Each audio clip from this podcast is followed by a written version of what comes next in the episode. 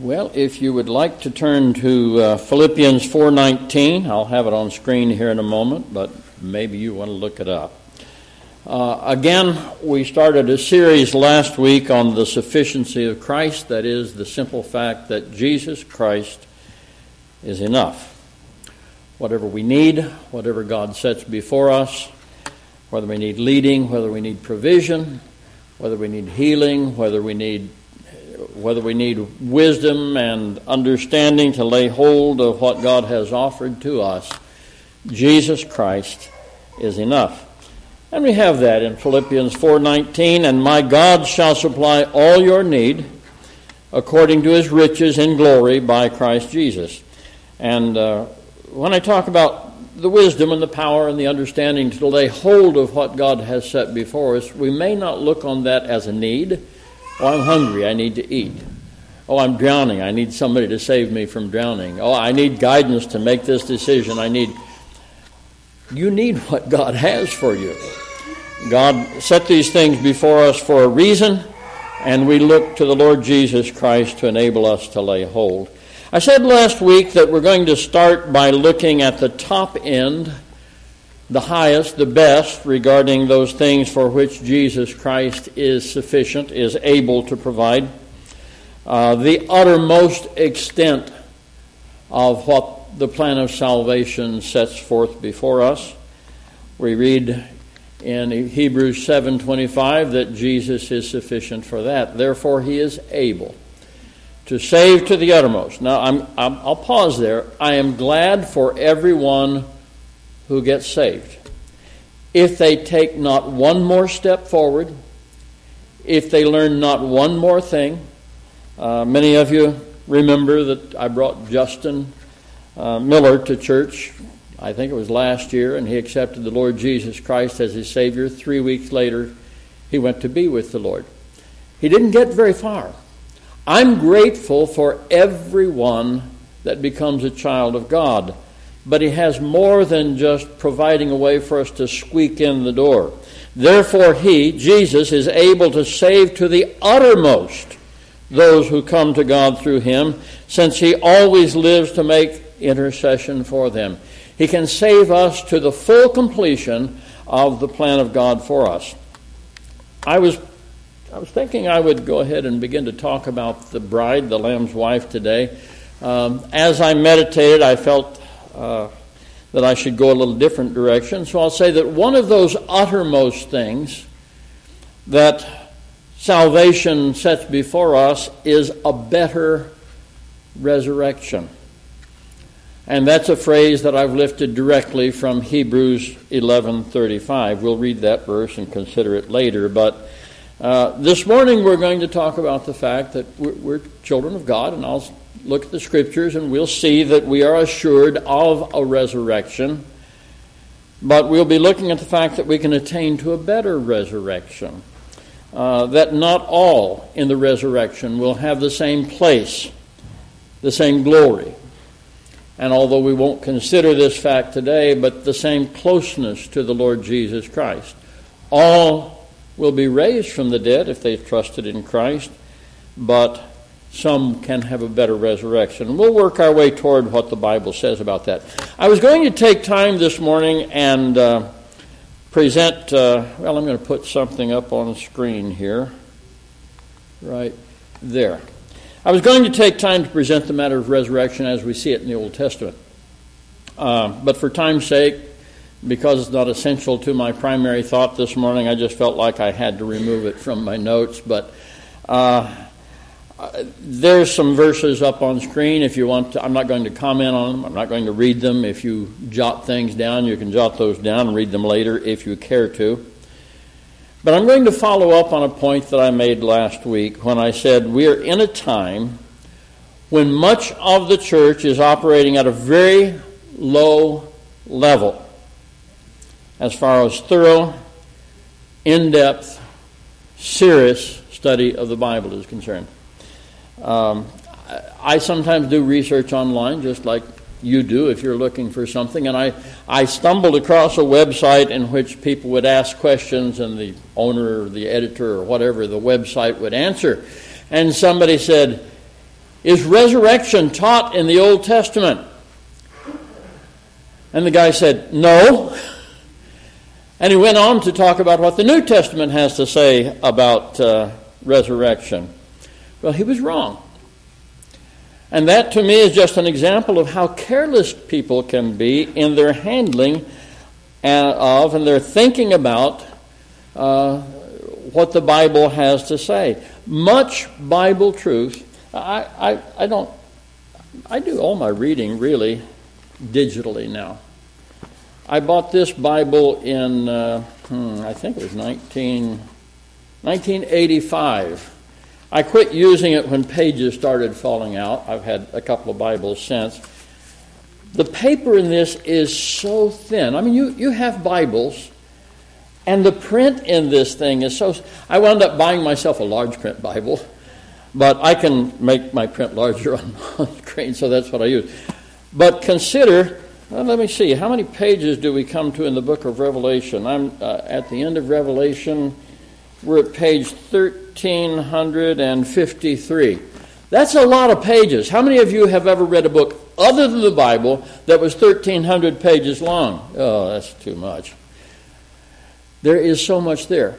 You can present a tremendous amount of truth and sound doctrine and still leave the Bible half ignored. And I don't belittle the amount of truth that is taught, but God has given us a revelation. Uh, I, I, may not get through my notes today because I'm going off script, but uh, some of you are familiar with the name Charles Spurgeon. Charles Haddon Spurgeon. He was a preacher in the 1800s. He uh, was called the Prince of Preachers. He was a master of the English language. And when he preached, and in what he preached, he preached with clarity and reached thousands and thousands of people with the message of salvation. But he sort of restricted his researches to what the Puritans had to say. He was a Calvinist, you know, you're predestined to be saved, predestined to be damned. And uh, he, he expressed one time a real scorn for people that go down that bypath of prophecy. Because what does prophecy do for the man that needs a new pair of shoes? And it's like, okay, God said this, but we shouldn't waste our time with it, right? when you don't understand something, when you don't want to take the time to search it out, when you can't see just on the surface of it an immediate application to your life, you can justify in your own mind ignoring it. And uh, this is this is why I always encourage people to be in service when they could. Do you realize that this life is not really about our career or our family? I mean, family is everything. People tell you family is a big deal, and God ordained it to be so. But this life is about preparing for eternity. And God gave us a textbook that has so much in it, and He didn't waste His time and He won't waste your time. He wants you to know all the counsel of God. And that's what Paul said. I mentioned that last week. He said, I'm free from the blood of all men because I haven't shunned to declare all the counsel of God. He declared it all. And so we want to lay hold of that. And as I said, much of it is ignored. Well, the resurrection is brought forth in the uh, Old Testament. The English word resurrection isn't seen, but if you read those verses that are on screen, you'll see that it's very clearly set forth. So, what we're going to be considering is a better resurrection, but I want to bring out the very real fact that the New Testament makes it unmistakably clear that all who are in Christ that is, all who have believed on the Lord Jesus Christ and received the gift of eternal life, uh, all of God's people have a sure promise of resurrection. I may promise something and fully intend to fulfill that promise and discover I'm not able. To, to call God's promises ironclad is to diminish his promises. There is nothing as strong and as solid as the Word of God. So God promises a resurrection to all of his people.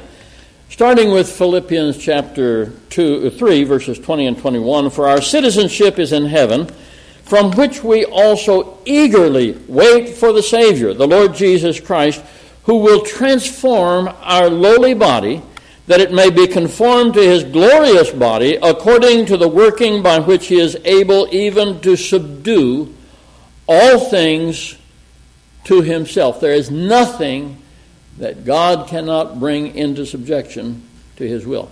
Now, this verse doesn't talk about resurrection. Uh, Brother Carson Richards, I remember years ago, and, and I had to think about it for a while, but he made a statement just in general terms to this effect. He said, uh, you know, I don't remember, there was a question about what's the difference between resurrection and translation, where you just go without dying. And he said, Well, actually, he said, What is translation but a quick death?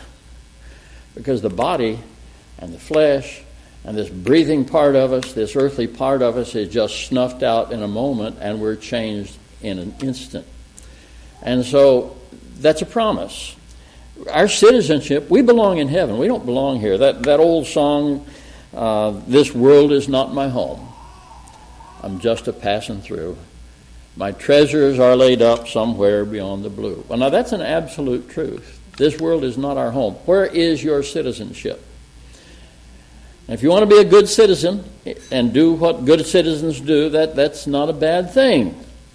But your real citizenship does not tie you to a single nation or area in this world. Your citizenship is in heaven. And when Jesus Christ comes back, whether whether our part in that is resurrection or translation. When Jesus Christ comes back, he is going to bring us a glorious resurrection uh, to enable us to occupy our place in heaven with him. I hope you understand. No man shall see God and live. Uh, God dwells in unapproachable light. Uh, these bodies are not fitted, not capable of existing in the full presence, full manifestation, full glory of God. There's some things your body's just not up to. You think you could live on the surface of the sun? You think you'd survive in, in the power of uh, the, the heart of a, of a nuclear power station? I, I don't think so. There's some things we're not capable of. And so when Jesus Christ comes back, that resurrection is going to change us and give us glorious bodies. And then we read in 1 Corinthians 15, uh, 15, uh, 1 Corinthians 15, sometimes called the resurrection chapter, verses 21 and 22. For since by man, that is by Adam, came death, by man also, that is by the Lord Jesus Christ, came the resurrection of the dead. For as in Adam all die, even so in Christ shall all be made alive. Now, that doesn't mean everybody's going to be made alive. It said very specifically in Christ. God chose us in Him, looking down through the ages, through foreknowledge. Uh, God chose us according to foreknowledge in Christ. He knew that we'd be saved. And he said, All those that enter into Christ, they're mine. And so that was his choosing. Um, so in Christ shall all be made alive. Now, this is an inclusive promise. Uh, all those who are in Christ. All in Christ.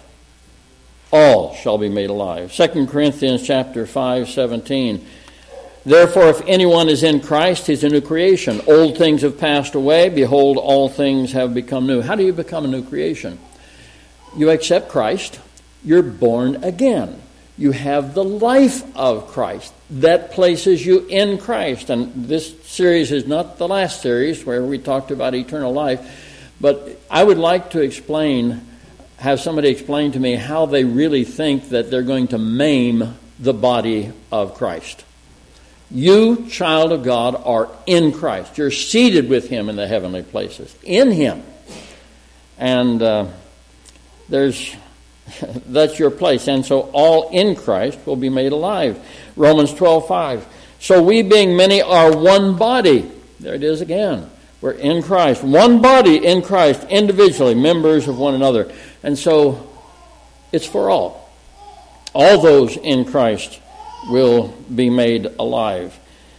Now, when Jesus talked about resurrection, he talked about two kinds of resurrection. I'm not going to take the time to go to Revelation and see the term first resurrection. Uh, and that doesn't mean that first resurrection just, just takes place, you know, all at once. Uh, it's, it, there will be a second resurrection. Well, let me just go ahead and read that.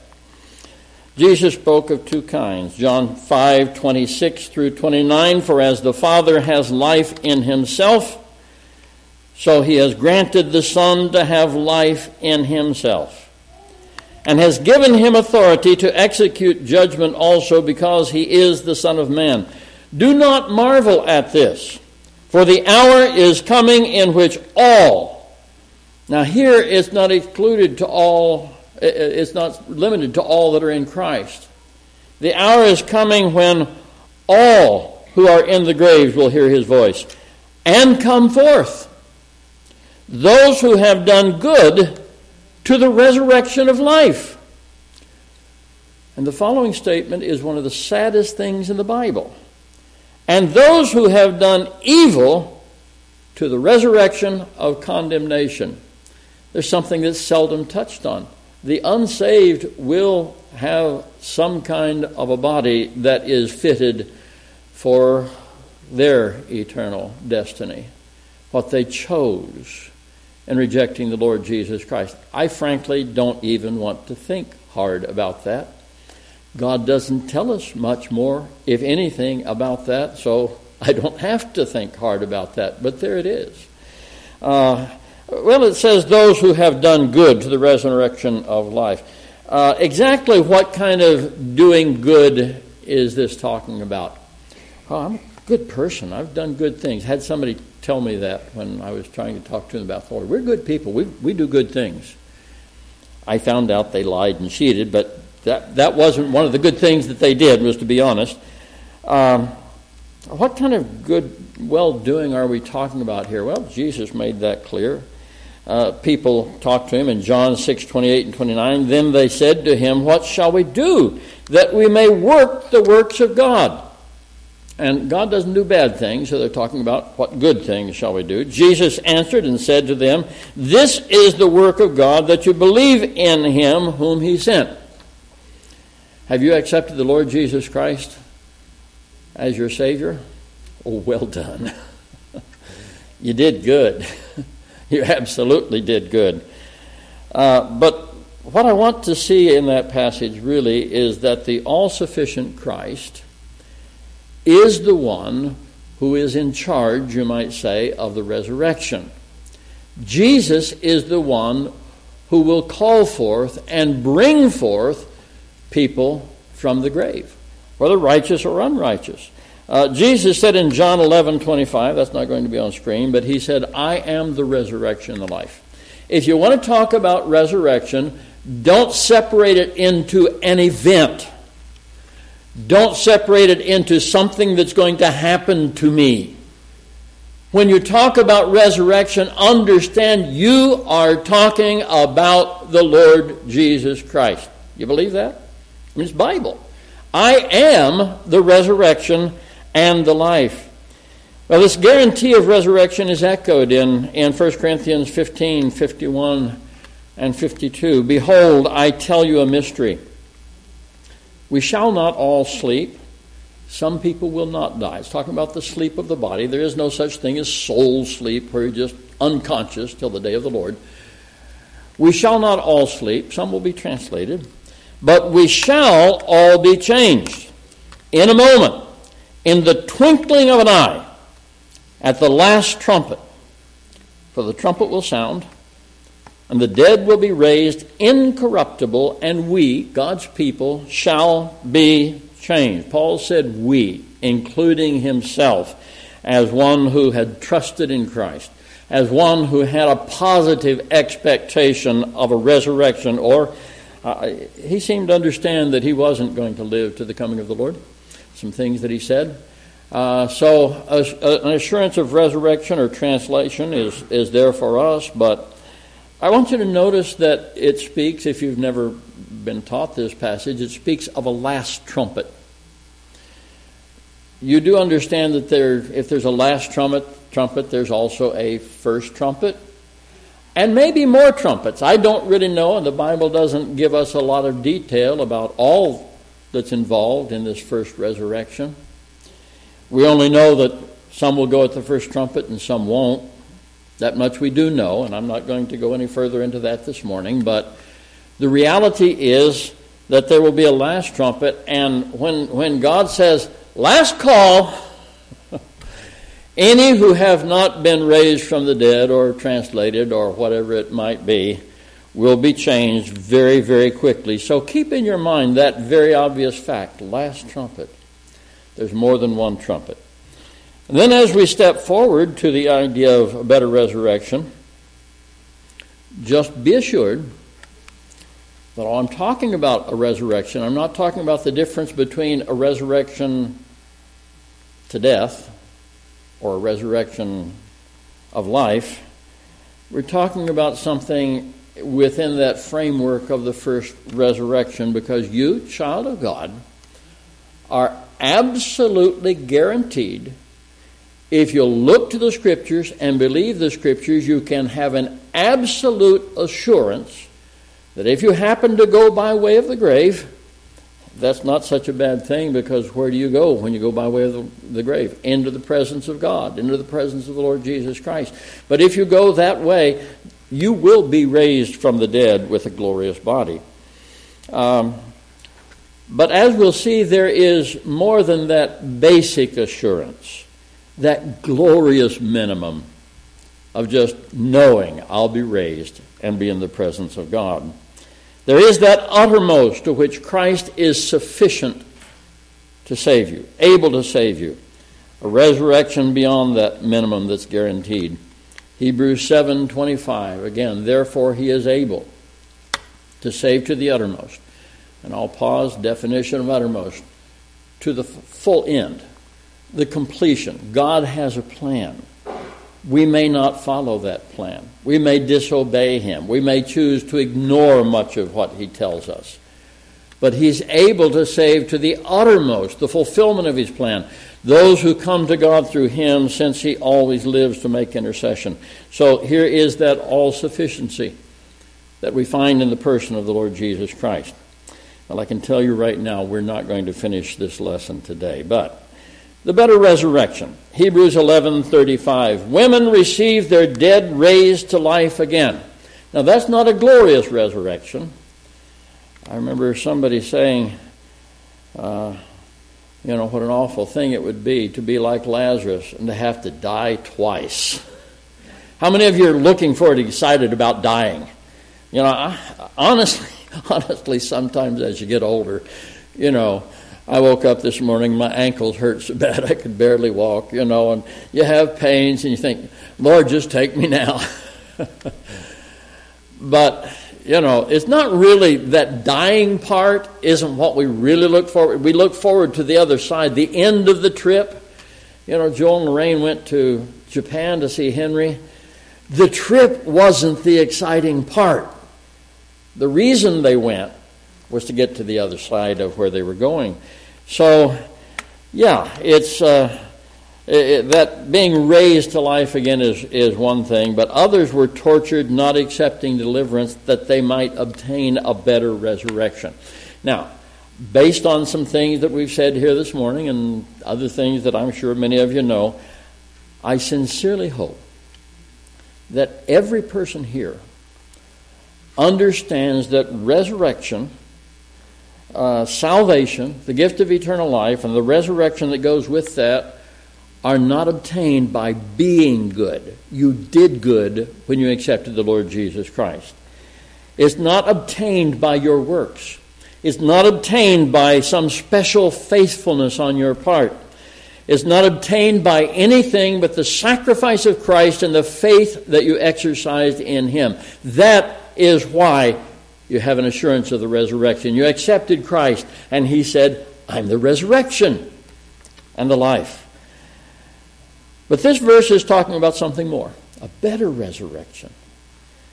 something that comes by a further step of trust, of faith, of faithfulness. Let's go back to 1 Corinthians 15, uh, 15 verses 21 through 23. For since by man came death, by man also came the resurrection of the dead. For as in Adam all die, even so in Christ shall all shall be made alive. Get this phrase here. But each one in his own order. Christ the firstfruits, afterward they that are Christ at his coming. Then read a, further, a little further down the chapter, beginning with verse 40, 1 Corinthians 15 40. There are also celestial bodies and terrestrial bodies. But the glory of the celestial is one, and the glory of the terrestrial is another. There is one glory of the sun, another glory of the moon, and another glory of the stars. For one star differs from another star in glory. So also is the resurrection of the dead. A little slow on the trigger for that verse, but there it is on screen. There is a lot to consider in 1 Corinthians 15. But clearly, the Lord is letting us know that there are some distinctions, some differences in glory in the resurrection. And to me, to talk about the better resurrection and mentioned in Hebrews 11:35 and to talk about this various glories and that's the way the resurrection is putting those two together they fit it's it's the obvious step the word translated order in 1 Corinthians 15:23 means that which has been arranged or placed in order. It can speak of a body of soldiers. It can speak of a sequence or a, a, a succession. Uh, Thayer's uh, uh, Greek English dictionary from back in the 1800s, back when there was more serious study, Thayer's uh, Greek English lexicon of the New Testament refers to first, and this is a quote, 1 Corinthians 15:23, where Paul specifies several distinct bands or classes of those raised from the dead. This isn't just something that belongs to our little group; it belongs to those that will read the Bible, whoever, whenever, wherever. It's there. It's a part of it. Brother Thayer apparently thought it was as obvious as I think it is. Various bands, various groups. And so, just that definition, something arranged in order, orderly fashion. You got a silverware drawer in your kitchen. It's not silver; it's stainless steel or something, but we call it silverware. And there's the forks, and there's the knives, and there's the spoons, and there's the big spoons, the ones I like to use. And uh, we don't mix them up in a jumble there. We've arranged them in a certain order. Uh, there are six branches of the military since we now have a space force you know, I don't know about the Space Force. It just seems kind of whoop, out there some. Well, Space Force, yeah, it is. Uh, six branches of the military, and each branch has many different units, some of them huge units, and they're broken down into smaller units. And people are assigned a place within those units, and they're not interchangeable. They can't just go where they will. When I was in Vietnam, our cook was a man that was terrified he was afraid he was going to die, and he wanted to go to a more safe base, and so he told everybody he'd been transferred, and he f- transferred to headquarters, and he went to headquarters. They sent him back. He didn't have any orders to go to headquarters. He'd been assigned to our company, and that was where that cook was staying. Uh, there's a certain order. You don't mix the silverware together. You don't just jumble up the units in the military, and that's the way the resurrection is and a sequence. If you've flown, you know that people are boarded in a sequence. They don't just say, okay, everybody, get on. There's an order to the thing. Otherwise, people get stomped underfoot as you're trying to get to whatever seat you want to get to. Just so, the resurrection of God's people will not be a higgledy piggledy upward whoosh, and everybody goes and sort it out when you get there. That's not what the Bible teaches. Every man in his own order, not just something with no order, no arrangement, no careful plan laid out, no obvious fact that God has done something that is exactly, perfectly arranged according to the counsel of his own will. And uh, I just about have time to finish the next point. How is that place and order determined? And by the way, There's a lot here, and I'm not going to get into it all, but it's by the choices that we make right now. You want to ignore most of what God has to say to you? You've made a choice. You want to ignore what a godly life is supposed to look like? You've made a choice. And I will say, and, and this is just one narrow thing, but I felt led to include it. it part of it is, is determined by who do we choose to identify ourselves with. Now, I'm a part of the body of Christ.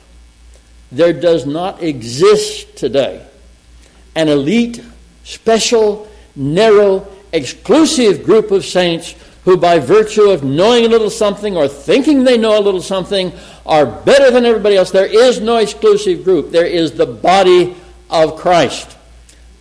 One day there's going to be some things happen. We'll get into that next week, perhaps. Um, I, when I was not around people with whose beliefs I entirely agreed when I was in the military, I didn't isolate myself. I went to church in various denominations. I, I didn't necessarily agree with everything that went on or everything they said. But there's one body, and I could gather and have fellowship. But I don't closely identify with people who are careless about what the Bible teaches. I don't closely identify and have close fellowship with people whose lives are in chaos spiritually, on whatever level that chaos may be. I don't closely have fellowship with people who are careless in their obedience to God. I mean, I may have some contact, I may have a measure of fellowship, but sometimes there are limits that you have to put in place. I could ask for a show of hands and, and I could say, Are there people that you know and that you love who are Christians, but you know I have to limit my contact with those people for various reasons? It's just, can two walk together except they be agreed, the scripture says? If you're going to really walk close with someone, there's going to be some agreement somewhere. And I can't agree with all that goes on among God's people. People create a barrier to close fellowship if you're really going to walk with God. And so we choose a rank. We choose in, a, in this is a very narrow part of it, but a part of our choice of what group we're in is what group we're in. Now, if I were living in Timbuktu and there was a denominational church and I didn't believe half of what they taught, I'd go to that place for fellowship with God's people and to receive what I could from the Word of God. There's no question in my mind but I wouldn't identify with all that went on there. That wouldn't be a closeness of fellowship. This isn't something mystical. It's about the decisions that we make before the Lord. 1 Corinthians 15 23, well, where it talks about, uh, you know, every man in his own order. It's not just somebody's opinion, it's the Word of God. And I thank God for the opportunities that He sets before us. May He give us the wisdom and the grace to lay hold. We'll complete this lesson next week.